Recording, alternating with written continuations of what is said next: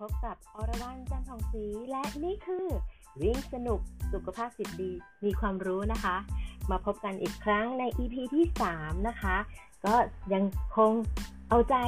ของสายมาราธอนนะคะ ช่วงฝึกซ้อมมาราธอนเนี่ยนะคะ มีตารางซ้อมหลากหลายมากเลยนะคะ ดังนั้น EP ที่ 3 เนี่ย ก็จะเป็นในเรื่องของการวิ่งช้าสลับเร็ว ฉบับครูดินนะคะ ปกติแล้วเนี่ย การวิ่งช้าสลับเร็วเนี่ยก็จะมีคำถามบ่อยๆนะคะ ว่าวิ่งอย่างไรล่ะครูนะคะ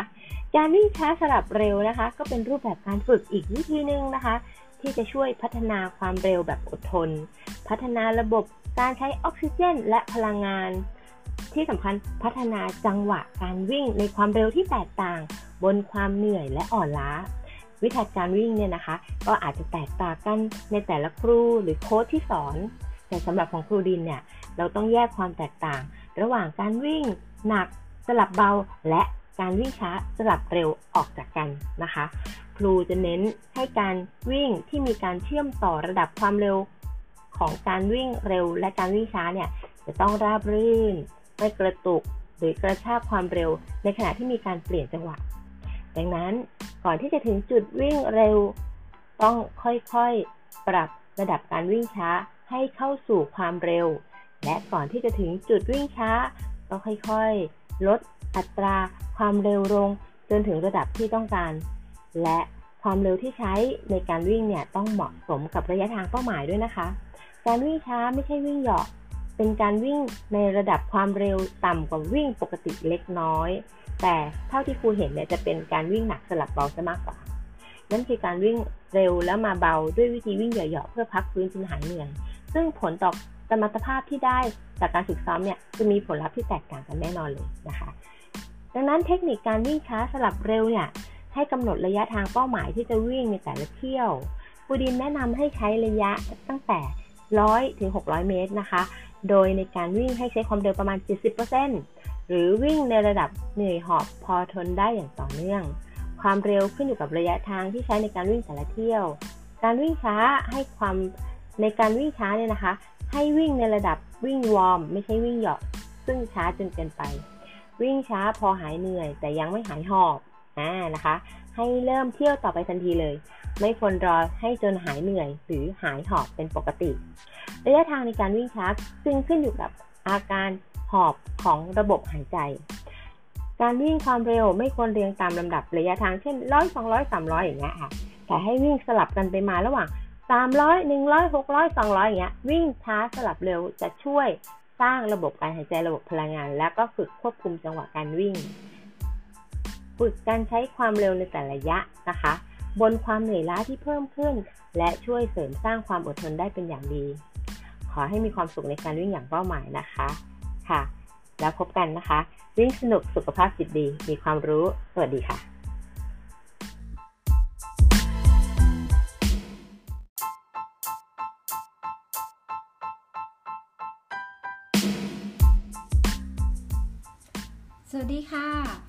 พบกับอรวรรณจันทองศรีนะคะ EP ที่ 2 นะคะ และนี่คือวิ่งสนุกสุขภาพจิตดีมีความรู้นะคะ กับ EP 2 ก่อนวิ่งมาราธอนต้องเตรียมอะไรบ้างนะคะ ก็มาตามสัญญานะคะว่าจะเป็นในช่วงหัวข้อในเรื่องของการเตรียมตัวในการวิ่งมาราธอนนะคะ 42.195 กิโลเมตรนะคะมีหลายคนนะคะก็มีเป้าหมายในชีวิตอยากพิพิชิตฟูลมาราธอนแรกนะคะ ดังนั้นเนี่ยไม่ว่าคุณจะมีอายุการวิ่งยาวนานเท่าไหร่ ไม่ว่าจะเป็นนักวิ่งระดับไหนก็ตามนะคะ จะแนวหน้าแนวกลาง แนวหลังจนถึงหลังสุดๆเลย ก่อนการลงวิ่งมาราธอนนะคะจำเป็นอย่างยิ่งที่จะต้องรู้จักการเตรียมตัวที่ดีนะคะ ถึงแม้ว่าจะไม่หวังผลการแข่งขันว่าจะต้องมีอันดับ แต่ที่สำคัญที่สุดเนี่ยคุณจะแพ้ให้กับตัวเองไม่ได้ โดยเฉพาะการแพ้ที่เกิดจากการ เตรียมตัวไม่ดี ไม่ถูกต้องหรือเหมาะสมนะคะ ผลการแพ้ชนะในที่นี้ก็คือการแพ้ชนะในมาตรฐานของตัวเองหรือเป้าหมายที่วางไว้ ดังนั้นสัปดาห์สุดท้ายก่อนลงแข่งขันนะคะ เราต้องเตรียมร่างกาย ระยะนี้นะคะ เราจะต้องชะลอการเสริมการสร้างเสริมร่างกาย ระบบต่างๆของร่างกาย ยกเว้นระบบพลังงาน ที่เราจำเป็นต้องเพิ่มกรรมวิธีจากปกติ เพื่อเพิ่มการจัดเก็บสารสร้างพลังงานให้มากขึ้น ในขณะเดียวกันนะคะ ก็ต้องฟื้นฟูสภาพ และรักษาขีดความสามารถที่มีอยู่ ให้สมบูรณ์ที่สุดเมื่อถึงเวลาแข่งขัน วิธีการเสริมสร้างสารพลังงาน ก็สามารถหาอ่านนะคะ โดยจากบทความของอาจารย์เปาหรือลุงกฤษก็ได้นะคะ ซึ่งเป็นวิธีที่ใช้กันกับนักวิ่งระดับแนวหน้า ที่มีความพร้อมพอสมควรจากการซ้อมที่ต่อเนื่องนะคะ ระบบพลังงานมีความสำคัญสูงมากสำหรับนักกีฬาทุกประเภท แต่จะสำคัญมากที่สุดสำหรับนักกีฬาที่ต้องใช้ระยะเวลา และความหนักที่มากกว่าปกติ จึงต้องมีการฝึกซ้อมที่มีรูปแบบที่มีความเฉพาะอย่างถูกไหมคะ ในการที่จะสร้างให้ระบบพลังงานมีประสิทธิภาพสูงที่สุด ซึ่งต้องใช้ระยะเวลาจากการฝึกซ้อมที่เหมาะสม ไม่ใช่มาเร่งในช่วงระยะเวลาสั้นๆ ที่ซึ่งมันจะมีผลต่อร่างกายในอนาคตได้นะคะ การวางแผนเพื่อปรับวิถีชีวิตสำหรับการวิ่งมาราธอนเนี่ยมันต้องใช้เวลาถูกไหมคะ จึงจำเป็นที่จะต้องรับประทานอาหารเนี่ยก่อนการแข่งขัน สมมุติว่าแข่งตีห้าเนี่ยค่ะ เราต้องรับประทานอาหารก่อนตีสองซึ่งอาหารเนี่ยจะต้องเป็นอาหารที่แบบย่อยง่าย ซึ่งจะเน้นอาหารประเภทคาร์โบไฮเดรตประมาณคาร์โบไฮเดรตเชิงซ้อนเนี่ยจะดีที่สุดถูกไหมคะแต่ในปริมาณที่เหมาะสมไม่มากเกินไปนะคะ เพราะมันจะมีผลทำให้ในเรื่องของระดับน้ำตาลในเลือดสูง การเเกิดผลในด้านปฏิยาทางเคมีทำให้ความสามารถด้านความอดทนจะลดลงได้ด้วยนะคะ ผลเขาเรียกว่าการเสริมน้ำตาลเนี่ยก็ควรจะได้จากคาร์บไฮเดรตเชิงซ้อนอาจจะเป็นน้ำตาลจากผลไม้ก็ได้นะคะ การลงแข่งวิ่งมาราธอนนั้นเนี่ยต้องฝึกการปรับตัวนะคะหลาย ๆ ด้านเลยอะ่ะก็คือทำให้ร่างกายของเราเนี่ยมีระเบียบวินัยมากขึ้น เริ่มจากการฝึกปรับตัวในเรื่องของการนอนให้เป็นเวลานะคะ อาจจำเป็นนะคะต้องนอนตั้งแต่2องทุ่มเพื่อที่จะตื่นนอนตอนตีสองนะคะ มาลุกรับประทานอาหารเบาๆ แล้วก็ออกวิ่งตอนตีห้านะคะ ก่อนแข่งหนึ่งสัปดาห์ อันนี้คือเป็นการเตรียมตัวก่อนแข่งหนึ่งสัปดาห์นะคะ เพื่อให้ร่างกายเนี่ยได้คุ้นเคยกับการเปลี่ยนแปลงจากเวลาปกติ แล้วก็ที่สำคัญในเรื่องของระบบขับถ่ายด้วยเหมือนกันนะคะ เราจะได้เรียนรู้ร่างกายของเราว่า เรากินเสร็จแล้วเนี่ยใช้เวลาเท่าไหร่ถึงจะขับขับถ่ายครั้งหนึ่งซึ่งมันจะไม่เป็นอุปสรรคในช่วงที่เราไปแข่งนะคะ แล้วก็ชุดที่ใช้ในการแข่งขันเนี่ย ควรเป็นชุดที่ผ่านการใช้มาแล้วนะคะ ไม่คับแล้วก็หลวมจนเกินไปนะคะ ไม่จำเป็นต้องเอาชุดใหม่มาใส่วันนั้นนะคะ อันตรายมากบางที อาจจะเกิดการเสียดสีบาดเจ็บมีเลือดโอ้โหมันทรมานในการวิ่งมากเลยนะคะ ถ้ามีแผลเกิดขึ้นมา แล้วก็ต้องเลือกดูเสื้อผ้าที่มีจุดที่เสียดสีกับร่างกายน้อยสุดเลยนะคะสำหรับการวางแผนการวิ่งนะคะ ต้องศึกษาเส้นทางการวิ่งให้ละเอียดก่อน ถ้าเป็นไปได้นะคะ ก็ควรที่จะไปสำรวจเส้นทางด้วยตัวเอง เพื่อที่จะได้รู้ถึงอุปสรรคของสนามแข่งขัน มีเนินไหมอุณหภูมิเป็นยังไงอะไรเงี้ยนะคะ แล้วก็มีสะพานหรือเปล่ามีทางโค้ง มีทางเลี้ยวเลี้ยวหักศอกไหมอะไรเงี้ยค่ะ เพื่อนำมาวางแผนการวิ่งให้เหมาะสมกับสภาพร่างกายของตัวเราเอง ที่สำคัญอย่าลืมดูสภาพอากาศอุณหภูมิในวันแข่ง แล้วก็การวางแผนการวิ่งเนี่ยควรจะวาง เป็นระยะทางสั้นๆ เช่นทุก 5 กิโลอะไรเงี้ยค่ะกำหนดเวลาการวิ่งที่วางแผนไว้ว่าเราเคยซ้อมวิ่งเพจไหนนะคะ ซึ่งระยะแรกๆเนี่ยก็ไม่ควรที่จะวิ่งเร็วกว่าเวลาที่วางไว้เป็นอันขาดนะคะ เวลาที่วางไว้เนี่ยก็คือควรปรับเพิ่มตามอุปสรรคที่มี วางแผน วางจุดให้น้ำนะคะ วางแผนอาหารเสริมก็คือ เราจะ กินน้ำเนี่ยกิโลที่เท่าไหร่ คือฝึกการโฉบรับน้ำด้วยนะคะ แล้วการเติมสารอาหารอย่างเงี้ยค่ะ อาจจะเติมเจลหรืออาจจะเติมผลไม้บางอย่างที่ทำให้เพิ่มพลังงานมากขึ้นนะคะ แล้วก็ต้องวางแผนการพักผ่อน การเดินทาง จุดนี้ก็ควรที่ให้ความสำคัญเช่นกันนะคะ ไม่ควรเสียเวลาในการเดินทางโดยใช่เหตุ โดยที่เราสำรวจหาที่พักที่ใกล้กับจุดแข่งขันนะคะ ให้ใกล้ที่สุด แล้วก็ควรจะเข้าพักก่อนล่วงหน้า 1-2 วันนะคะ เพื่อให้สามารถปรับตัวเข้ากับการนอน ในบรรยากาศที่แตกต่างจากเดิม การพักที่ใกล้ๆ ก็จะทำให้เรามีเวลาพักผ่อนและเต็มตัวได้ดีขึ้นนะคะ อันนี้ก็จะเป็นบทความดีๆ ของคูดินนะคะ บันทึกเมื่อวันที่ 12 มกราคม 2555 เช่นกันนะคะ ในหัวข้อก่อนวิ่งมาราธอน ต้องเตรียมอะไรบ้างนะคะ ตอนนี้นะคะก็น่าตื่นเต้นพอสมควรเพราะว่าออได้เข้าโปรเจกต์ดิน 330มาราธอนโปรเจกต์เนี่ยเข้าสู่เดือนที่ 4 แล้วนะคะคือซ้อมทั้งหมดเนี่ยก็ตั้งแต่เดือนมิถุนากรกฎาสิงหากันยานะคะ อันนี้ก็คือเข้าเดือนที่ 4 ละ ตุลาและพฤศจิกา ซึ่งทั้งหมดเนี่ยจะมีระยะเวลาการซ้อมประมาณ 5 เดือนนะคะ ซึ่งทำให้ ระยะเวลาที่เราซ้อมเนี่ยมากเพียงพอร่างกายพัฒนามากเพียงพอ ตอนนี้ก็ซ้อมได้สูงสุดถึง 30 กิโลแล้วนะคะ ในขณะที่จิตใจนะคะก็รู้สึกสบายใจ เพราะว่าเราเตรียมพร้อมได้ดีนะคะ แล้วก็ในเรื่องของระบบหายใจก็ไม่เหนื่อยแล้วนะคะ ก็คือวิ่งได้เป็นจังหวะของตัวเองนะคะ แล้วก็ในเรื่องของกล้ามเนื้อมัดต่างๆ ในเรื่องของร่างกายเนี่ย ขานะคะ สามารถที่จะวิ่งได้สูงสุดถึง 30 กิโลโดยที่ไม่ล้าแล้วนะคะ อันนี้ก็คือเป็นผลจากการลงตารางการซ้อม แล้วก็ซ้อมต่อเนื่องสม่ำเสมอแบบมีความสุข ซึ่งช่วงนี้ครูดินบอกว่าไม่ต้องซีเรียสในเรื่องของความเร็วนะคะ ให้เราวิ่งให้สนุกวิ่งให้ถึงตามระยะตารางที่ได้ก่อน เดี๋ยว2สัปดาห์สุดท้าย เดี๋ยวเราค่อยมาคุยในเรื่องของความเร็วกัน โอ้อย่างนี้มีความสุขมากในเรื่องของตารางการซ้อมวิ่งมาราธอนในโปรเจกต์ดิน 330 มาราธอนโปรเจกต์นะคะ วิ่งตามต้นทุนของตัวเองนะคะ แล้วก็เป้าหมายของมาราธอนแรกของออกก็คือตั้งไว้ 4 ชั่วโมงครึ่งนะคะ เป็นกำลังใจให้ออด้วย และนี่คือวิ่งสนุกสุขภาพจิตดีมีความรู้แล้วพบกัน EP หน้านะคะ สวัสดีค่ะ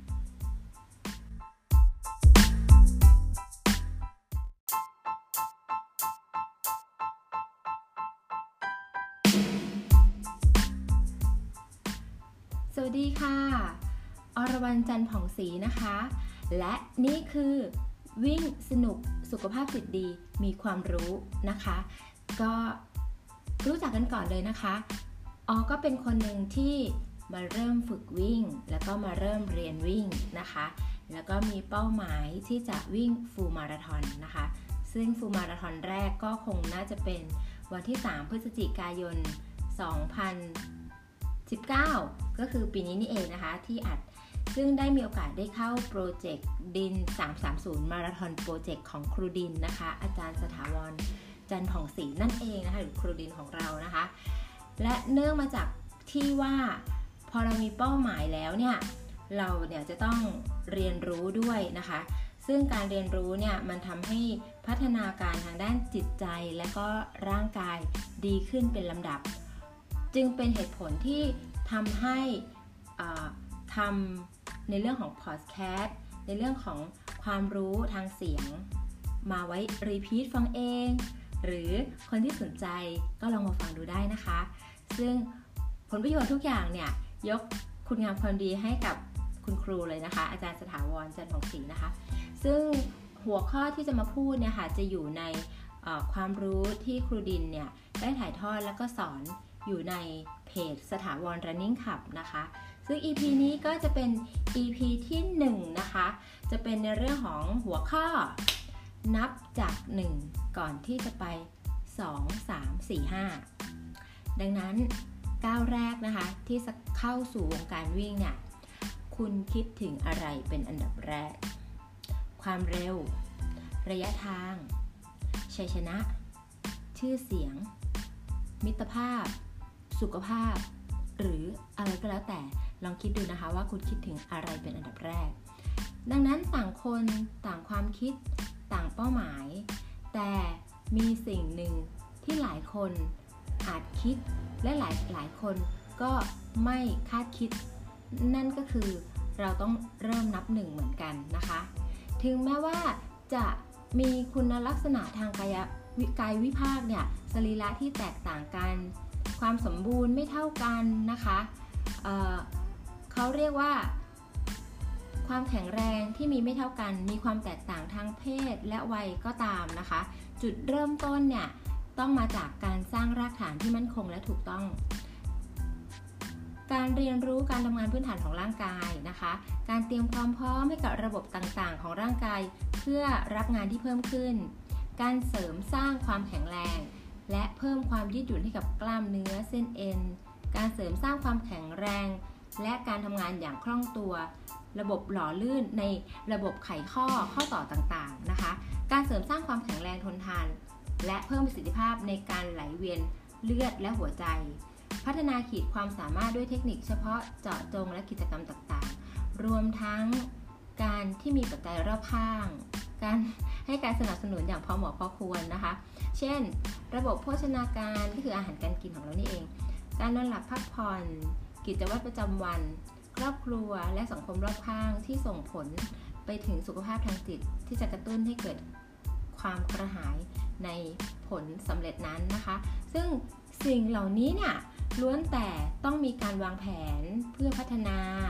มาเป็นขั้นเป็นตอนจาก 1 ไป 2 ไป 3 และต่อต่อไปนะคะ หลายท่านอาจจะอ่านฟังแล้วจะรู้สึกว่าเบื่อหน่ายกับบทความแบบนี้ แต่ทุกวันนี้ เราก็ยังมีนักวิ่งอีกมากมาย เป็นเปอร์เซ็นต์สูงที่ยังไม่ยอมรับที่จะปฏิบัติตามขั้นตอนเหล่านี้ ด้วยเหตุผลต่างๆ นานา เราจะมีนักวิ่งรุ่นเก่าๆ ที่อยู่ในวงการได้ไม่กี่ปี แล้วก็เลิกลาออกไป มีนักวิ่งรุ่นใหม่ ๆ เข้ามาได้ไม่กี่ปี ก็หายจากวงการวิ่ง และที่เหลือก็ฝึกซ้อมกัน โดยหาหลักจับหลาย ๆ หลักในเวลาเดียวกัน ไม่ว่าจะเป็นแบบฝึกหรือบทความรู้จากต่างประเทศ ตารางการฝึกซ้อมของนักวิ่งชื่อดังระดับโลกหรือของทีมชาติ การพัฒนาเกิดขึ้นได้ในช่วงระยะเวลาที่ร่างกายยังมีขีดความสามารถทนต่อการฝึกนั้นได้ แต่เมื่อถึงเวลาหนึ่งที่ร่างกายทนต่อการฝึกซ้อมที่ถูกขับเคี่ยวกดดันจากการกระโดดลัดไม่ไหว กว่าจะลึกสุดตัว เราอาจจะกลายเป็นเพียงนักวิ่งคนหนึ่งที่มาวิ่งเพื่อฟื้นฟูสภาพร่างกายเท่านั้น ดังนั้นขั้นตอนในการปูพื้นฐานเนี่ยไม่ใช่สิ่งที่ยากเลยนะคะ เมื่อเทียบกับตารางการฝึกซ้อมเหล่านั้น ถ้าจะเทียบเป็นเปอร์เซ็นต์อาจจะไม่ถึง 10%ของความหนักซะด้วยซ้ำเป็นสิ่งที่แปลกว่าความสำคัญของการสร้างพื้นฐานที่ดีเนี่ยทำไมถึงถูกละเลยในการปฏิบัติไปได้ บทความเหล่านี้นะคะมักจะถูกมองข้ามว่า เป็นเรื่องง่าย ๆที่มาเขียนกันรู้กันไปหมดทั้งบ้านทั้งเมืองแล้ว แต่ก็ยังมีนักวิ่งเพียงส่วนน้อยที่มองเห็น แล้วก็ให้ความสำคัญของการเริ่มต้นสร้างพื้นฐานเหล่านี้นะคะ นี่ก็เป็นบทความของอาอาจารย์สถาวรจันทองศรีนะคะ เมื่อวันที่ 23 มกราคม 2555 เห็นไหมคะ ค่อนข้างที่จะนานเลยนะ ก็คือกลับมาย้อนอ่านเนี่ย ก็จะมานึกถึงตัวเองเหมือนกันนะคะ ในตอนที่ออเริ่มต้นวิ่งนะคะ จริงๆแล้วเนี่ย ออก็ไม่ได้เป็นคนที่แบบชอบวิ่ง ตั้งแต่แรกนะคะ ก็เริ่มมาวิ่งตอนอายุ 40 แล้วนะคะ มาเพราะว่ามีพี่คนหนึ่งต้องการให้ไปวิ่งเป็นเพื่อนนะคะ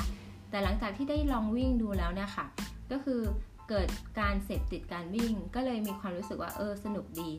แต่เบื้องต้นนะคะคือตั้งเป้าหมายไว้ก่อนเลยว่า ไปถามครูดินว่า ครูคะหนูอยากจะวิ่งมาราธอน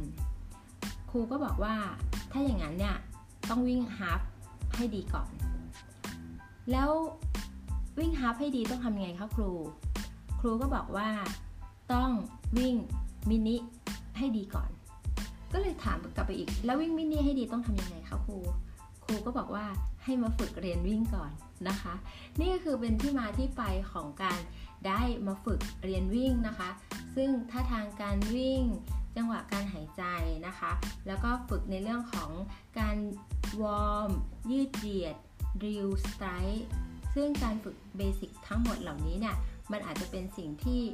นักวิ่งที่ใจร้อนหลาย ๆ คนน่ะจะมีความรู้สึกว่าเฮ้ยมันไม่ต้องเรียนอะโหมาเรียนแล้วยังไม่ได้วิ่งเลย เมื่อไหร่จะได้วิ่งอะไรอย่างเงี้ยค่ะ แล้วก็มีความกระหายที่อยากมีทางลัด ซึ่งทางลัดไม่มีค่ะ เพราะว่าร่างกายของเราเนี่ยมันเกิดจากการฝึกมันถึงจะพัฒนานะคะ ถ้าเกิดจากความรู้สึกว่าต้องได้ต้องเร็วจิตใจเนี่ยมันเป็นนาย ไปสั่งกาย ซึ่งกายไม่พร้อมเนี่ยก็จะทำให้เกิดพังทั้งระบบนะคะ เบื้องต้นนะคะ EP นี้ก็จะเป็น EP ที่พูดถึงในเรื่องของการนับหนึ่งก่อนนะคะ ถ้าหากว่าเรานับหนึ่งหรือติดกระดุมเม็ดแรกถูกต้องแล้วเนี่ย เราจะเสริมสร้างพัฒนาไม่ว่าจะเป็นความอดทนหรือความเร็วหรือสิ่งต่างๆ ที่ทำให้ร่างกายมีประสิทธิภาพยิ่งยิ่งขึ้นไปเนี่ยได้ง่ายขึ้นนะคะ ก็ต้อง ขอขอบคุณนะคะครูดินที่ถ่ายทอดความรู้ทั้งเชิงทฤษฎีและก็เชิงปฏิบัติ แล้วก็เป็นความรู้ฟรีๆที่เราสามารถหาเรียนรู้ได้นะคะ มากๆทั่วๆไปเลยนะคะ ก็เดี๋ยวพบกันกับ EP หน้าแล้วกันนะคะ EP หน้าก็คงจะเริ่มคุยในเรื่องของออการฝึกซ้อมมาราธอนนะคะ เพราะว่าตอนนี้เนี่ยเป้าหมายก็คือ